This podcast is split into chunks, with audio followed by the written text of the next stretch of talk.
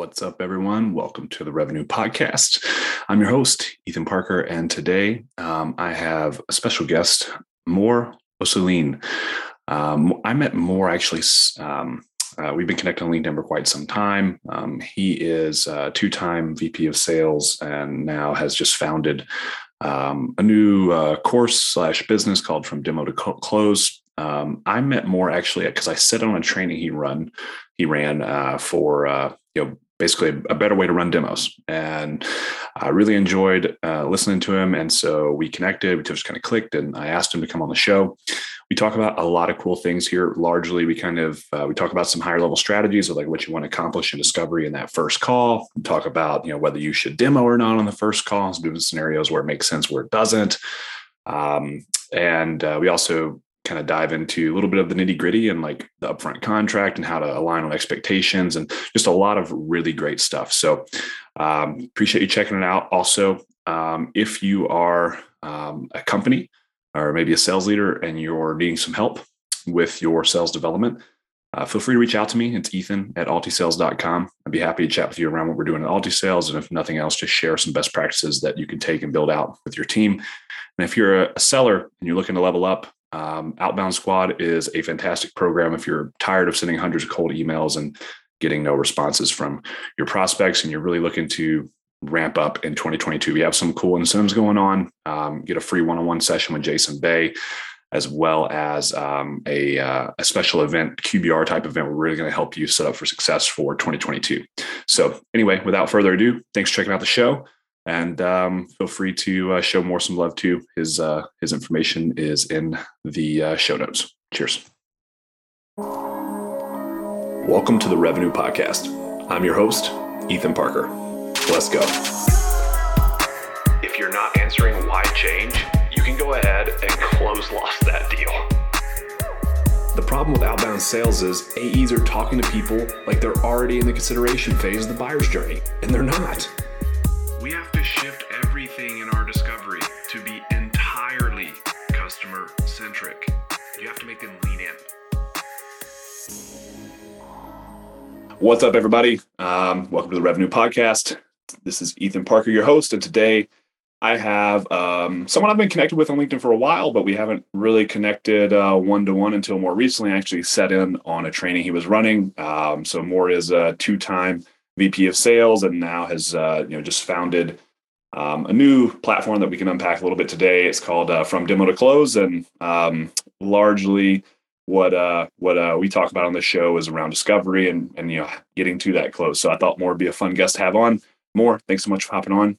Appreciate it, Ethan. Yeah, crazy, right? We we you me and you like officially connected a couple of weeks ago, and and now now we're official. Yeah. Well, that's how it goes, man. You, you meet someone, you have good vibes, and then um, you just yeah. you, you know, roll with it. So, yeah. So I, I set in on on your training you were doing around demos because a lot of uh, for me personally, I, I have like a lot of training on discovery, um, both like formal and then like informal, just like mentors or coaching programs I've paid for. But I don't like. I was when I saw you posted, I was like trying to think like have I ever sat in on like an actual training for how to run a demo other than from the company that mm. I worked for? so it's interesting. I think that you have a really cool thing going here. You want to, you have thoughts on that? You have of maybe, is that, are you seeing the same thing? Is that where that was born, where that came from or? Yeah, it was. So, I mean, where it was really born, um, you know, like my experience, like my playground, like, yes, I've done outbound and, and I've done cold calling and, and outbound emails and all that good stuff. And there's plenty of content on LinkedIn. But where my experience really lies in like going into like these early stage startups, pre-series A, sometimes pre-seed series, and they don't really have a sales team. They don't have a sales team. They don't have a sales process. And I go in, take over doing all the demos, and then I build a playbook around that and you know hire and iterate and train. And so um, and I enjoy it and I'm good at it. And I got my team to be good at it. And I was like, you know what? This is a passion of mine. I'm, I'm good at it. So why not create a course around that? Plus, I was seeing sort of like a gap on LinkedIn, at least the LinkedIn content around like, hey, everyone's talking about outbound, but what about once you actually get the lead and do the demo? What about that? Either A, no one's dealing with that problem, or B, like outbound is just going through like a renaissance and everyone's like talking about it. Um, and the in the, the demo side isn't getting the spotlight. And I was like, you know what? Whatever, I'll do it. I'm sure there's somebody that's gonna need it. And so that's where it really stemmed from. Um, plus I made a poll on LinkedIn before I released like my program. Um, it, it wasn't like a crazy sample size, but it was a pretty good good one where it was like, hey, how many of AEs feel like they're getting good sales content either from their company, like sales demo advice from their company, or online content? I think it was like 77% said that they feel like they're not getting good sales demo advice. I was like, all right, well, that validates even more the program that I released. So it was like a mixture of like personal interest slash seeing a gap and taking a little bit of a risk. All of you entrepreneurs listening, that's the secret sauce. Right. no tip for the day. Uh, that's something you're interested in and a gap. Yeah. Um, but speaking of gaps, um, leads me to kind of hop into the main thing I want to talk about today, which is um, discovery. So, um, a couple things we kind of generally talk through. One thing I would like to understand around what you're doing right now. So, obviously, this matters. I mean, this changes based on deal size uh, and you know org structure, et cetera. Whether you have SDRs, whether you don't, um, that kind of thing. Um, and to your point, there's a lot of information around the outbound side and people. This is how we get the meeting, but I do see a, definitely a big gap on on you know from okay now we have the meeting now how do we close this thing which is why hmm. i created this podcast because that's what I, I coach my clients on all the time is all right now you have the meeting what do we do with it yeah. so i know how i think about it but i want to know how you think about if we can maybe before we get too specific my broader strokes like does it do you do you like qual calls do you like doing like a 15 minute qualification call and then setting like up a large longer demo do you go in more for i feel like the more traditional route is try to set like 30 minutes for an initial usually end up doing some decent discovery there. I personally like 60 minutes if I can get it for my initial meeting. Like I know you're qualified before I'm calling the account, and like uh, I will I will DQ you five ten minutes in and, and get yeah. my time back if this is a bad call. So I like longer initial calls because if it's actually a good chat, I to run my whole process, I, I need a bit of time. How do you think about that as far as like steps to get from initial phone call to demo? Are those separate things? you run in Disco separately from demo? I know we would yeah. all agree Disco never stops. But tell me a little bit more about that. Yeah, yeah. Um, I'm sort of like in the middle. I'm like kind of like a walking controversy because you'll hear me say, uh, uh, you know, like a, a, a philosophy around one way of doing it versus another way. So here's like I'll, I'll share both. I think the discovery part is the most important part. So the way I treat my demos, at least um, up until this point, is let's just have an hour of a call for a demo blocked off. The first call at 10, 15, maybe even 20 minutes will be discovery. Um, and the reason why I do that is because if I can knock out discovery and a demo on that one call, I have more time on the calendar to fill up for other calls. If I set up a separate discovery call with one prospect and then I set up a secondary demo with that prospect, I've essentially blocked off two time slots on my calendar where it could have gone to additional prospect and additional demos. And so that's like sort of like why I like to do it on one call. Second reason is if you get your discovery down like real tight, and you get like the first priority questions off the bat, off the first 15 minutes, then you can do your demo. And as you're doing your demo, you can continue doing discovery. Um, so school of thought is I typically do the, dis- the discovery call on that demo call. But if I see that that discovery call is taking too long, I won't cut it short and go into the demo. I'll just continue that discovery call and then I'll schedule a secondary demo. From if you're dealing with like an enterprise level deal, like it takes like six months to close. It's a really large account, and you know, even if you do the demo, they're not going to close in like the first 30 days. Then I would say just do the discovery call and then go on to the demo. So you got to feel it out. I always like to say there's no one way of doing things in sales, um, but I, I typically lean towards let's do the discovery and the demo on the same call. Worst comes to worst, we'll do a secondary call for the demo. Yeah, they kind of put a bow on that because what I I think I heard, and you can clarify. Um, I think we agree in that so so I I own a company that does like very transactional software sales, like twelve hundred bucks a year ACV average, right? Like super mm-hmm. transactional. I don't. It doesn't make sense to have salespeople on a thirty minute disco and then an hour long demo. Like that's not what it takes to sell this product. We're talking about hundred bucks a month, right?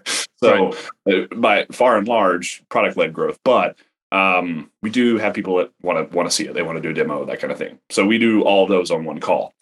Now that's a very extreme example of super low cost, but even getting into like 10, 20K, probably ACV, you can probably still do that in a more transactional approach and have that one call and do both. So like an hour long call, first 20 minutes are going to be a bit of discovery. We're going to get into a bit of a demo. If it's going really well, I imagine more times than not, that ends up being a secondary demo where we get deeper, a bit more technical, that kind of thing. Um, and then we flip to enterprise. You're saying generally you would suggest splitting those. Is that kind of a am I hearing sort, you right? Sort, sort of, yeah. Right. It depends on the ACV, and if if it's a larger deal, then you're dealing with more stakeholders and influencers and decision makers. Side note: if if your prospect is down to get on multiple calls, discovery, second discovery, demo, second demo, third demo, that's actually a really good sign that there, there's way more activity. Like I use Gong, and if you use Gong, like one of the things that they have a feature where you can actually see that level of activity activity for each lead, and so it'll have like like purple and red dots or whatever it is, and like the more dots, the better it is. And like one, like a red dot represents your your prospect engagement, and like the purple dot represents your engagement. So it, on Gong, you would see like a bunch of like red dots and purple. That's like a really good sign. So if it takes multiple calls, that's that's good. That means they're committed and they're they're they're going deeper into the sales funnel. So I gave you a very long-winded answer to a very uh, short question, but yeah, essentially, rule of thumb is if it's a larger deal, um, and you know you're not going to close it in like typical average sales cycle, then yeah, do, do, have a separate call, especially if there's other, other decision makers. Again, feel it out. Like I've done enterprise level deals and demos where we did a discovery call, we did a demo, it was back and forth in email, and then they closed within 30 days. It happens. Um, but you got that's where like the art part of sales comes in.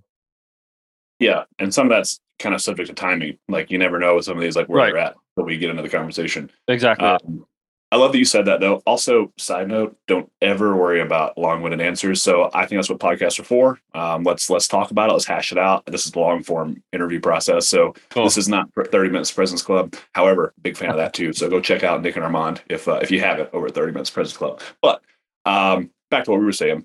Um, so let me ask you something because I think that you and I think about this a little bit differently. So I I agree with one part of what you said in that, and I, and I love this by the way. I, I try to find people that I do have a little bit of a difference of agreement on because my whole thing is let's talk about the why, and then whoever's listening, you can hear that, and then you can figure out what makes the most sense for you because that's what this is all about. Because not like you said earlier, it's not a one size fits all, but. I personally try to never demo on the first call unless it's um, very transactional. For the reason that you mentioned, if the prospect is willing to get on multiple calls with me, then that's like a good sign. Now, if you take that approach and your discovery process is very shit, and so that, that first call sucks, you're going to have a hard time getting them on second calls. But if you do a very good job at talking to what the prospect cares about and getting them to connect the dots and helping them understand why this matters to them and why they should take another call, I feel like they go very well. And then we can have a very tailored demo. Obviously, it depends on the complexity of the product, how much you Mm. can customize it, what the org is like. You have sales engineers that do that. Like there's lots of variables there to what I'm saying right now. But I think we both agree on the fact of folks like to take more, if they take more calls, we're more likely to to have a close here, generally speaking. But Yeah. why do you lean toward why do you what makes you lean towards wanting to do all that on the first call if possible versus splitting them up? So like my standard is I I intend to split up the call. Whereas your standard is you intend to do disco and discovery. I mean Yeah. disco on the first call. Tell me why. So I want to just like before I tell you why, I think it also matters where that lead is coming from. If they're if it's coming from an outbound initiative, meaning like someone did a cold call, cold email, and now you get that lead to agree to get on a call, then trying to do the discovery and the demo may be a little tricky. So if you're versus you have an inbound lead that's coming in from like a demo request, for example, in that case, I, I think you can lean heavily more towards that one call discovery demo where you're dealing with a cold one it- may take a little bit more nurturing and so doing multiple calls will, will will work. But the reason why i lean more towards the hey let's knock it off in one call is number one let's just say i have a calendar monday through friday available to get calls and demos. Now if i can consolidate the amount of calls i have for one prospect that makes that gives me more room on my calendar to book other calls for other prospects so if i let's just say it takes me two calls on average to close somebody discovery one call, demo on another call, then that's two less available spots on my calendar, or technically one less available spot on my calendar, right? Because if I consolidate, it's just one call on the calendar. Um, and so that's one of the reasons I can I can fit more more demos on the calendar if I just consolidate the calls. Now again, like I'll stay true to that, but if if I see that this needs like I've had discovery calls where we're vibing, the prospect is really opening up. We're already bleeding. We have maybe 10 minutes left to the demo. I'm not going to force a demo.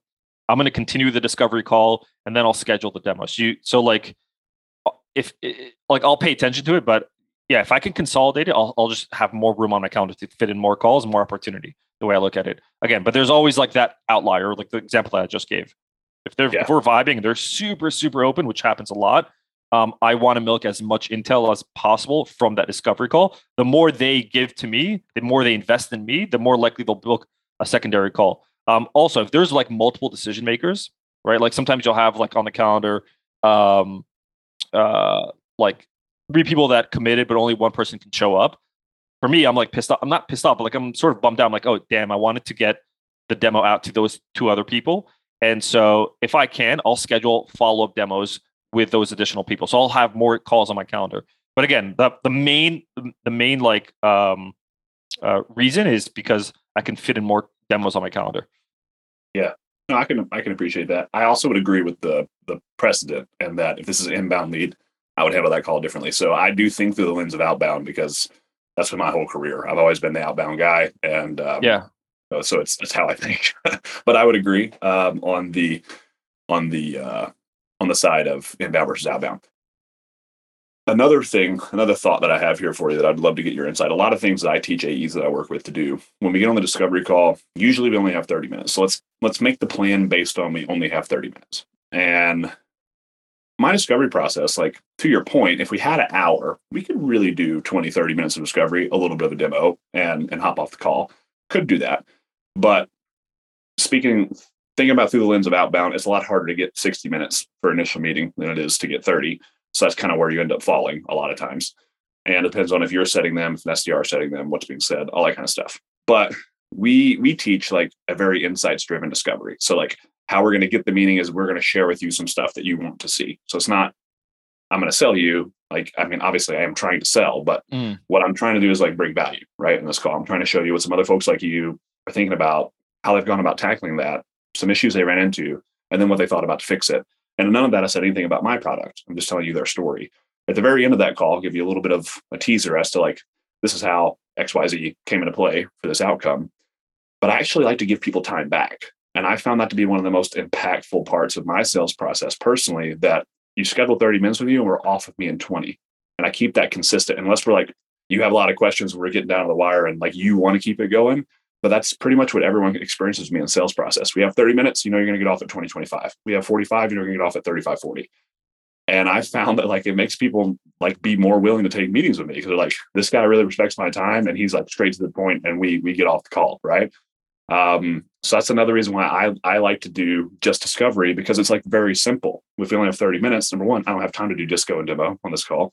Um, number two, I want to do have a really great 20 minute conversation for him and say, oh, more you know what, this has gone really great. Sounds like you're really focused on blah, blah, blah. I see a strong opportunity for fill in a blank company to be helpful. Um, would you agree? Like it, it makes sense to take a deeper dive? Yeah, sure, Ethan does. Cool. Well, what I want to do is give you some time back today. So let's go ahead and pull up our calendars and that, you know, just go straight into that. People are like, yeah, awesome. Give me some time back. yeah. You know, what do you, uh, what do you think about that? that yeah, strategy? I'm a big fan of getting time back. Um, huge fan. Obviously, again, if the person's if, if you have if that person doesn't have a hard stop and I don't have a hard stop, and we're just enjoying each other's company, um, like I've had calls where let's just say like the rest of the day was like completely free, and for them also, and they were like you you ask them like, hey, do you have a hard stop? Like, uh, no, I have a hard stop. We can go on as long as you like, and we were just vibing it also. Then I'll I'll let it bleed over the time. Um, but most of the time, people don't. People do have hard stops. They're busy. It's like the middle of the day, and so I love giving time. Yeah, yeah, same here. So like, um, I wanted to say something about um, oh, reg- going back to your question, like why am I, why do I lean into like the consolidation of a demo and discovery?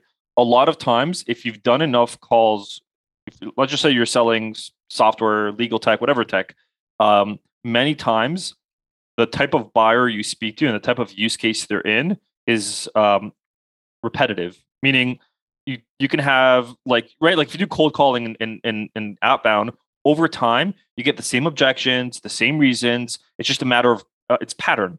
And so same thing with like doing demos and calls and discovery. Over time you realize i'm dealing with either this type of buyer within this type of use case or this type of buyer in this type of use case. So if you do enough of those calls and you understand your buyer the industry the use cases you can actually trim the demo very quickly right? Like a buyer can have a thousand different things that they want to accomplish, but if you do discovery in a very tight way, you'll find out that they only want to accomplish, let's say they want three things. Out of the three things, the first thing is like the top priority, it's a deal breaker and the deal maker. Then you can do a demo just around that one thing, and it could only take you 20 minutes.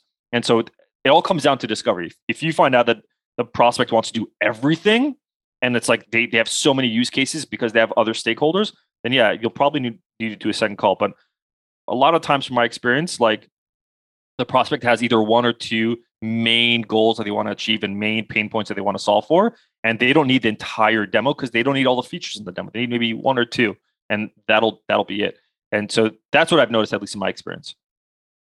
Yeah, this is I want to I want to dive deep on this one because I see this so much because the companies that we work with at Alti Sales, a lot of them are are very large and their product does a lot of different things.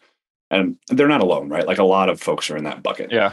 Um, and it's like the number one thing I hear when I'm doing training with them. Like, yeah, but Ethan, we do a million different things. How do I how do I know where to take this call? like, well, that's where discovery comes in. yeah. Um, but so let's say you're in that scenario. Let's say, and I would I want to talk about this first, and then I, I would like to backtrack and talk about how we uncover this because I think that would be helpful for folks. But first, let's say you've done a good job. You've uncovered that this person you've mentioned, they've given you an alphabet list of things that they're thinking about, you know. So let's let's just let's just say they've given you 20 things that they're they're top of mind for them and it really kept first five minutes of the call. We obviously can't address 20 things today, and likely our thing doesn't address all 20 of those things. So if we can kind of zoom in and maybe get tactical, what do you like to do or what techniques do you teach or use to like help the prospect maybe because sometimes I feel like they don't know. But yeah. but um, how do you how do you get to that one or two things like oh these are the actual okay you just threw a lot of things at me. Do you just straight up ask like hey curious which of these is like most important to you or do you have a do you have like a questioning line do you like to go about to kind of pull that out so we can zoom in on the, yeah. on the couple things that matter most? So it depends, right? So if that prospect, like when I was evaluating Gong, and refract and Chorus and all those i wasn't coming from a solution like that before i was new to this conversation intelligence solution so i didn't know what i didn't know and i thought everything that i wanted was important everything was a priority right? And then like so if i did a demo with like chorus or i did a demo with gong i was like and they showed me like this bell and whistle feature I'm like yeah i need that.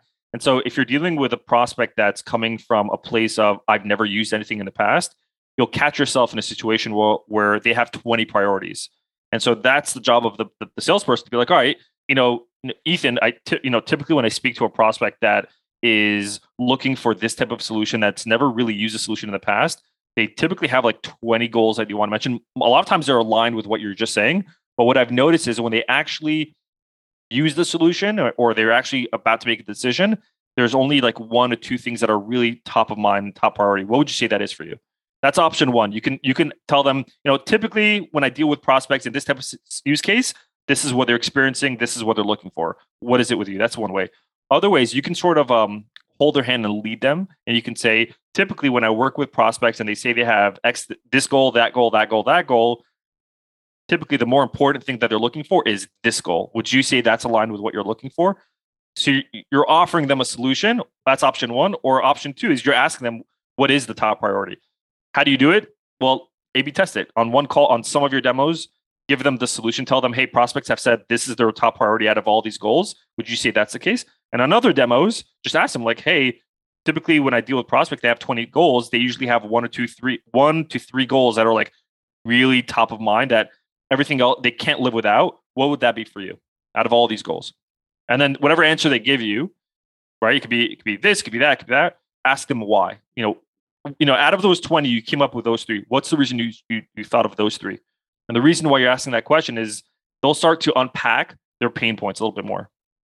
Um, and so my school of thought is trim it down, get, get them to trim it down. They'll, they'll give you 30 goals, 20 goals. They'll get excited. Like if someone's brand new to a, the, the, the software solution, the brand, brand new to the product, they get excited. Like when I was like researching Gong and Refract and all that, I was like, oh my God, I want this, I want that, I want that. And when I actually chose one of those software, I ended up going with Gong.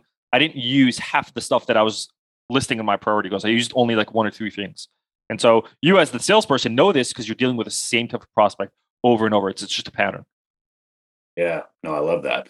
I think I like the second version better for me personally. Both of them sound good. I think the second one's a bit more my style. I like to typically ask a question and try to help. Like, right. Like you don't know. So like, hey, I'm I'm asking this. The reason why I ask is because most people that say stuff like that to me usually land on like these two things as like mattering most. Would you say that you agree or am I off base there? Right. Um, like, no, you're right. That's that's that does sound good or whatever. Yeah. And I side use, note, sorry, sorry to cut you off. Side note, what I've noticed is if you're dealing with a prospect that is is have has used a competitor of yours or has used some sort of solution, many times they know exactly what they're looking for, and and which is why they're looking to leave. If you're dealing with a prospect that has never used anything, you'll find that they want everything, and so by helping them, it'll be a lot. It'll actually help them. Yeah. No. Yeah. Exactly. Love that. So let's let's uh, let's get a little let's get a little tactical here because I like your style. I sat on your training, kind of heard you know how how you go about opening calls. I'd like to unpack a little bit here for folks. Um, when it comes to um, the beginning of the call, right?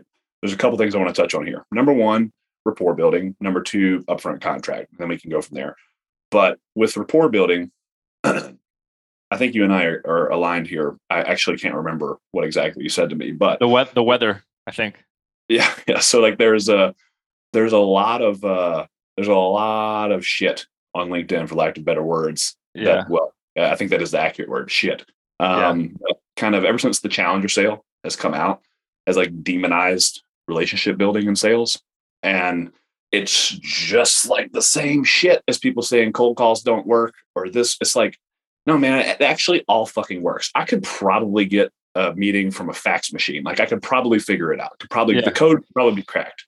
The question isn't like um, this or that. It's like how do we optimize the combination of these things, right? So with rapport building, I'm I'm all for like let's not talk about dumb shit that no one cares about. Yeah. However, if the prospect asks me about the weather, like he obviously is interested in that sort of thing, or doesn't know what to say. But what that does signify is he does want to chat. Like, you know, that's what it does signify for sure. He's uncomfortable and he's trying to break the ice. So help him out.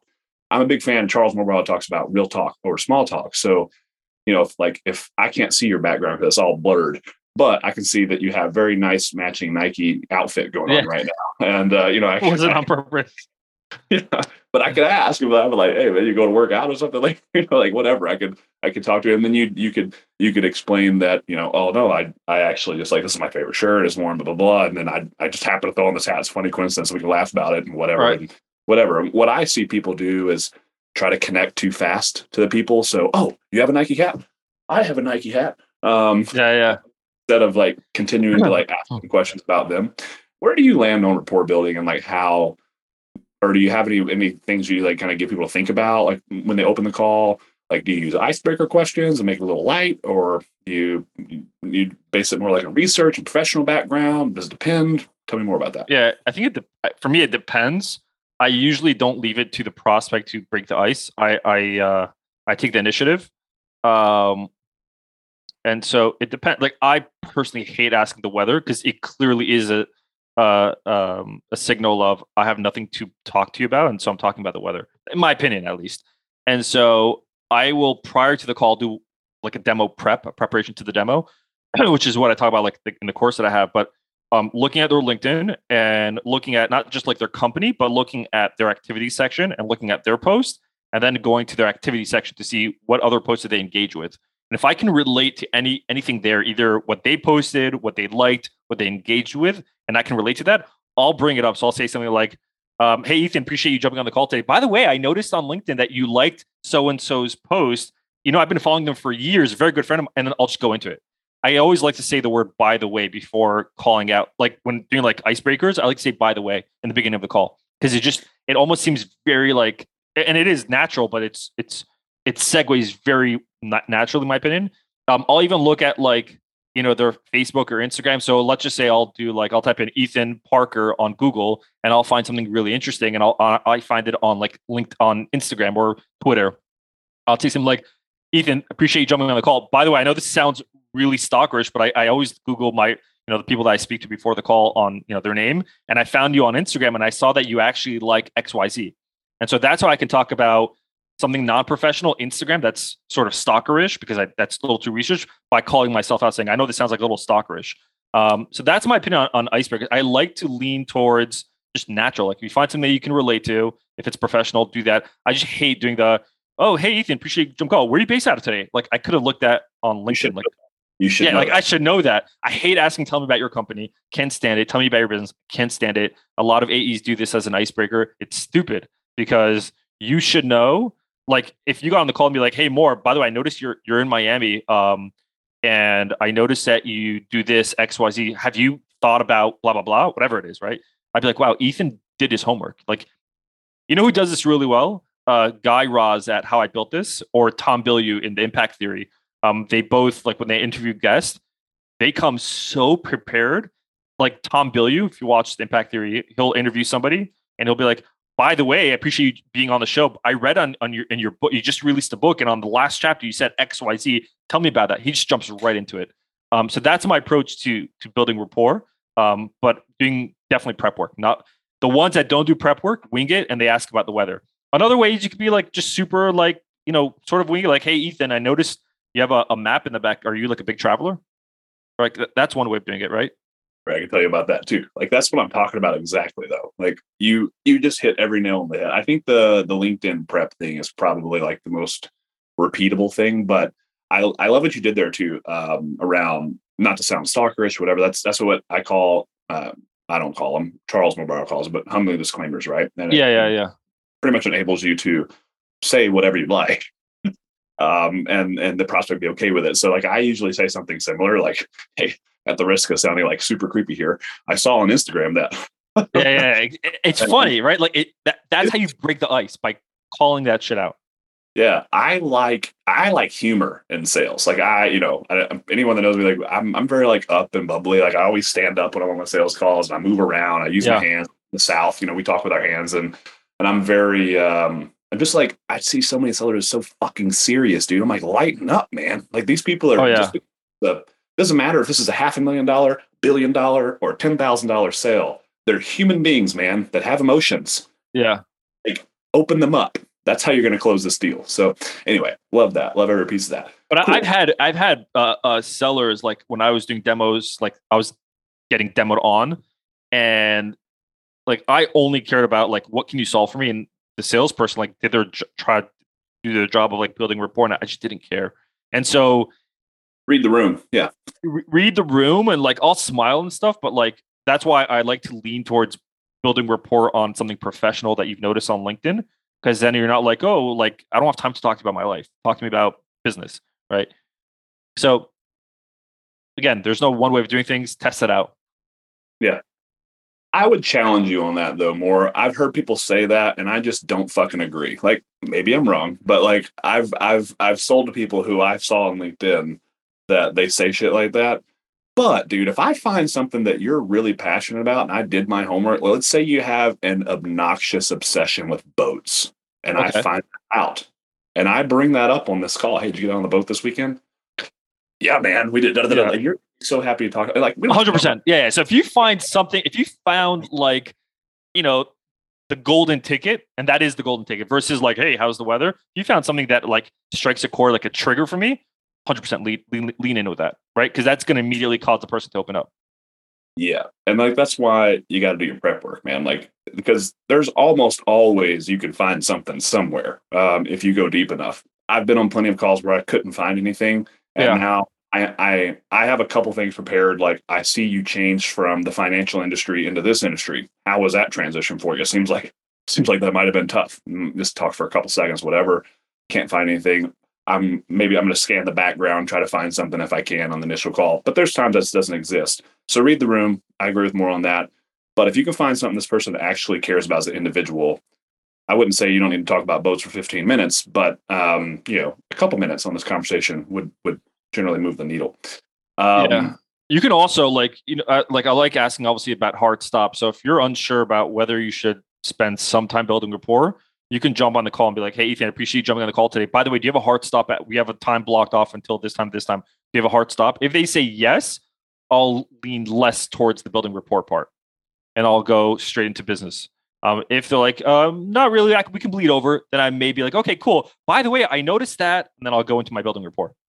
Yeah, yeah, um, I like that. I mean, you definitely you got to respect the time. Um, I'm going to do the rapport building either way um, because I plan for it. in this 30 minute call. yeah. That's all. You can also do it throughout the demo. Like, like let's just say you, you don't do, it, you forget to do whatever it is, and you're on the demo, and um, like I, I, I was I was doing a before our call, I was listening to an AE's demo. He sent me like his it was like a qualification call, and towards the end, like it was like in the middle of the demo, and he's like, by the way, it's like that show. And then he talked about the show, and then prospect was like, yeah, and then they're like, that's Yeah. building rapport, right? They, he saved it for the demo in this case. Yeah, it doesn't have to all be up front by any means. Right. Hundred. Like, it, and that's where like if I got one of those people that were super standoffish, like if I got on with you and I could tell you like not feeling this, Right. I'm gonna go the upfront contract and get rolling, and then I'm gonna try to find something during here to build rapport during the Yeah. process. So again, polarity I believe is never the answer. It doesn't have to be at the beginning of the call, and it probably shouldn't only be at the beginning of the call, even if you do a good job there. Like we can tie things back to things later, but Yeah. um upfront contract. You mentioned the time check. That's a part of mine. So i do that time check. It's like the first thing i say hey thanks for hopping on again Mor. I, I believe you have 30 minutes scheduled for the call. You have a hard stop at 12 or you know anything else I need to be aware of?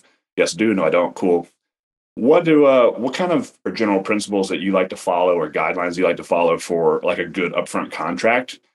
And let's let's zoom in on outbound if you can um because i think those look very differently in my opinion.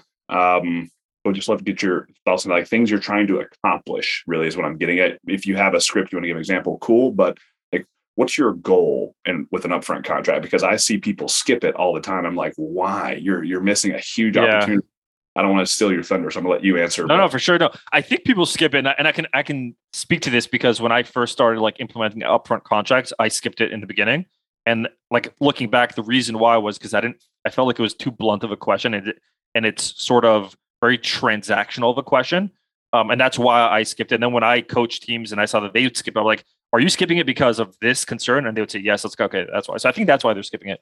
I'm a big fan of it. Um, I think there's multiple ways you can ask it. I like so the way the flow that I do would be like I would like to set the agenda of the call first, right? So, you know, Ethan, the reason why we're on, you know, the, the purpose of today's call is so that I learn a little bit more about what you want to accomplish and see if we can solve that pain point or if we can align to that. Does that sound good? Yeah, okay. By the way, Ethan, my only ask is if at the end of the call you feel like, or throughout the call, if you feel like it's not a fit, would you be comfortable telling me?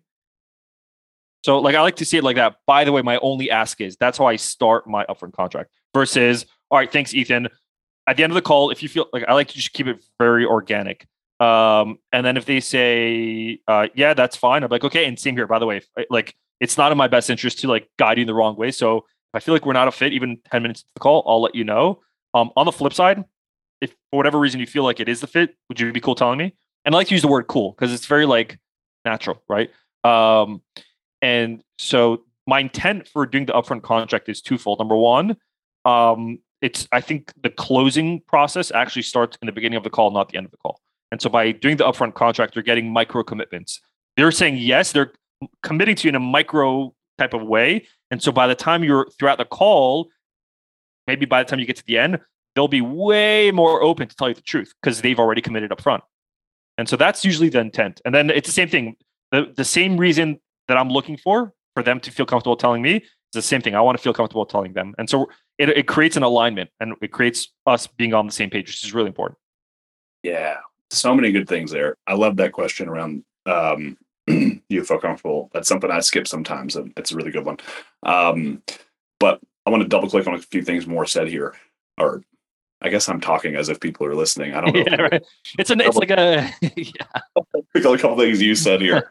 um, but uh, the the aligning on expectations piece is like the real goal here. Like we want to align so that we're all on the same page for the flow of this call. Like that's the real ultimate goal of the upfront contract. And to your point of it sets you up like that's all a part of aligning. So we get to the end of the call, they know what's coming. And so we actually I combine my agenda and upfront contract. It's one and the same. But, but Hmm. if it's outbound. If it's inbound, it'd be a little bit different. But if it's outbound, it sounds something like, you know, hey, awesome. Well, thanks for hopping on. Uh, we have 30 minutes a day. Any hard stops you need to be aware of? Nope. Cool. Sweet. I know we called you. Um, we got a million things going on. Would it be helpful if I had some context? Yeah, Ethan, that'd be great. Sweet. And then go into, you know, whatever's coming next. Like, so great. Um, so today, yeah, I'm going to share with you how companies like XYZ or blah, blah, blah, blah. Um, from there, I thought it'd be helpful to tell you a little bit how ABC companies help drive some of those outcomes. Then together we can talk about if it makes any sense diving any further. If so, we can talk concretely about next steps. If not, you know, at least you have some insights you can take back and work on the team. And then I never, ever, ever, ever ask, sound fair? Makes sense? Sound good? I say, is there anything else you'd like to make sure we cover today so this is worth your time? That's it. Like super Yeah. fucking I like that you say, uh, would it be helpful if I add some context? That's I, I like that, right? It's because if they, it's also a, a, micro commitment type of question. You're getting to them to micro to commit, saying yes, that's cool if you give me some context. I, have I've I've had a demo. someone did a demo on me, and I really liked what they said. Um, they said the words just so that just so we're aligned, and then they went into their question. And I really like that. So you like I've tested up, uh, upfront contracts by saying, "Hey Ethan, just so we're aligned, like at the end of the call, if and then I go into the upfront contract." Um, so yeah, yeah. The the piece on adding context is because like, dude, people have a like I, I take demos like people call prospect me all the time at Alti Sales ever since I got that title like bam bam bam bam yep. every and there's some things I'm interested in, so I take a demo. But also, like if you see my schedule, it's absolutely bananas. I'm on back to back to backs every day. And a lot of times I pop into this, I'm like, okay, what the fuck was this about? So yeah, yeah, yeah. If you're calling VP C level people, then that's their same life. And odds are they weren't setting prepping for this call 30 minutes before like you were. They just hopped off of a meeting, they're coming in. And like the biggest thing you can do is like help lower their anxiety at the beginning of this call. So I think that context question, not only does it like get that micro commitment you're talking about, but I think it helps lower their anxiety and demonstrate your business acumen. Like I understand that you're fucking busy and you agreed to this call two weeks ago and you might not even remember why you're here, man. Like and you can Sana, you could say that not like verbatim, but you could call out like, like what you just told me that which is like what you're thinking, at, which is what's driving you to say, would it be helpful to add some context? You can tell them why you're doing that. Like, hey, I I know you're like sales are like super busy, and so like uh, you know if you spent time prepping for this, I appreciate it, but I know you guys are so swamped. So would it be help like telling them the why of why you're about to, what you're about to do is helpful because that they're like, okay, he knows what I'm thinking. He knows what I'm feeling. He, he's being very explicit about it. Yeah, I do a shortened version of this. I say, I know we called you, and you got a million things going on. So yeah. That's a shortened version, but yeah, you can 100% elaborate more if you want. I think like people are they they need to elaborate more sometimes. They need to be a bit more honest. Like you're not just saying the same to say the same. Like you'll get much more buy-in from the prospect if they know why you're doing what you're doing. Always. Right. Which so. go, which goes into, by the way, what I don't know if I'm like skipping over or going too far ahead, but like asking difficult questions. Like some some AEs don't like asking very blunt questions, like, "Hey, who are you evaluating?" Because they just don't feel comfortable asking such a blunt question. And so by giving them by justifying the question, that's going to get the prospect to open up a little bit more. So, for example, if you want to find out who they're evaluating besides your company, um, you could be like, hey, prospect, out of curiosity, like besides us, who else are you evaluating? And I'm, by the way, I'm only asking because, and then justify the question. They'll be yeah. way more open to giving you the answer. Yeah, yeah, I, you could do that. Um, I I'm a big fan of Charles Mulbauer. If you can't tell, I've referenced like this is like the fourth reference I'm giving him on this. Yeah, I like him. But uh, like the, the you can like I do that with uh with like a hey, um, I always feel like a little bit awkward when I ask this question, but um, I'm just curious um, you know, who, who else are you evaluating for this? The reason I ask is it would affect like what information I tell you because I know like everyone has different things, and if you're evaluating, you know, this product we've talked along around are these outcomes that you want to know, and I know certain things about certain products because this is what I do all day that I could help, you know, even if it's not us, point you in the right direction, what's going to be best for that best outcome, right? So something same thing, right? You're adding a little bit of context at the end. I like to start it with a little bit of a hum disclaimer. Hey, feels a little weird asking this, or hey, it makes me a little uncomfortable, or hey, I know this might sound like a stupid question, right? Like those kind of things I ask first because people they like the natural reaction of most human beings is I don't want you to feel stupid, Ethan. Like I'm, yeah. I'll help. Out, you know? Vulnerability is very powerful. So yeah. by by doing that humble where I feel awkward, I feel weird, I, I this may sound stupid. You're essentially putting yourself in a vulnerable spot, and by which is by the way what I like. I don't do outbound as much as I used to. I probably do a lot less outbound now, but um, you know the typical like, hey Ethan, this is a cold call. Do You want to hang up or give me thirty seconds? like that opening line works really well because you're putting yourself in a vulnerable spot where you have everything to lose. And so I think the prospect appreciates that. Plus, it's transparent. So, yeah. Yeah. Well, um, we talked about a lot of good things today. I went off on tons of different tangents, but I really enjoyed it. I think it was valuable for folks. But um, let's wrap Hopefully. it up. So I have I have two final questions for you. The first question is: What are the most common mistakes? Could be one, could be two, whatever. What are the most common mistakes you see with reps in discovery. Um, again, could be super low hanging fruit or maybe yeah. an strategy issue. Um, I think one of the most common ones is that they approach discovery in a very interrogative way. So the way I think about it is like you watch like CSI, whatever it is, they arrest somebody, they put them in like that cold room with a metal table and they'll shine the light on their face, like, where were you yesterday at 8 p.m.? And then they're just drilling them with questions. And so I think reps are like trained to make sure that they go through discovery and make sure they get the answers to their questions, but they sacrifice conversation. And so they just, they'll ask a question, they'll get the answer, and then the rep will go straight into the next question. They'll get the answer, and then straight into the next question. And so that's one mistake that I see them doing a lot, and they're not treating it as conversational. Another another thing they're making a mistake is you'll hear on LinkedIn like active listening. Should be active listening, and that's a sales skill. I call I always call BS on it because I think active listening is just such a surface level skill. I think proactive listening is way more impactful, more way more powerful. And so, for example, this is like a true story. Like, uh, uh, I spoke to like a prospect once, and I asked like, "Hey, why are you looking to leave the competitor?" And they're like, yeah, every time we reach out to their customer support, they're always giving us the runaround. They're not getting back to us in time. And so, like an average rep that's active listening will say, okay, well, clearly what they're looking for is really good customer service. If you're proactive listening, you're reading in between the lines. Wait a minute, why are they reaching out to customer service all the time? And so the proactive listener will say, hold on, Ethan, like out of curiosity, like what's the reason you're reaching out to customer support all the time? most of the time you'll get the real reason. You'll say something like, well, we're trying to achieve XYZ feature, we're trying to do this fun. And that's the reason, and that's what they're looking for. And so, yeah, proactive listening and then uh, keeping the conversations more interrogated, uh, more conversational is where reps need to focus on, in my opinion. There's a lot more, but those are the two that pop up in my head. Love that. So much gold in just those two things. Um, I harp on this all the time when you're asking questions and you just hear the answer and move on. Assume yeah, yeah, yeah. Can't stand it. You got to dig deeper. You got to read between yeah. the lines uh, even if you just need to understand better yourself. But anyway, awesome stuff. Mor um, cool. Want to give you the opportunity. Where where uh, where can people find you? Anything you want to plug? I know you have like cool new course coming out, so I'm sure that's something. Yeah. But where, uh, uh, where I'm on I'm on LinkedIn. Um, if I type out, if I even say my name, no one's gonna know how to spell it. But um, Mor Assouline, M O R. Yeah, you'll put you'll put the link. You can find me on Twitter at mistamor, M A M I S T A M O R. And then I just released a sales demo course for AEs or aspiring AE. A lot of SDRs are one of their goals is to like become an AE. And so this would be perfect for them. Um, the website is called demotoclose.com.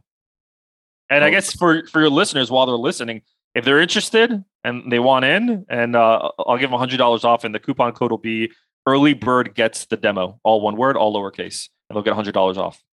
Nice, nice, awesome. Uh, I will link all that in the show notes as well. Cool. Well, I won't, but um, the team will. And uh, appreciate your time Mor. Great you chat. Bet, man. Appreciate it. Take it easy.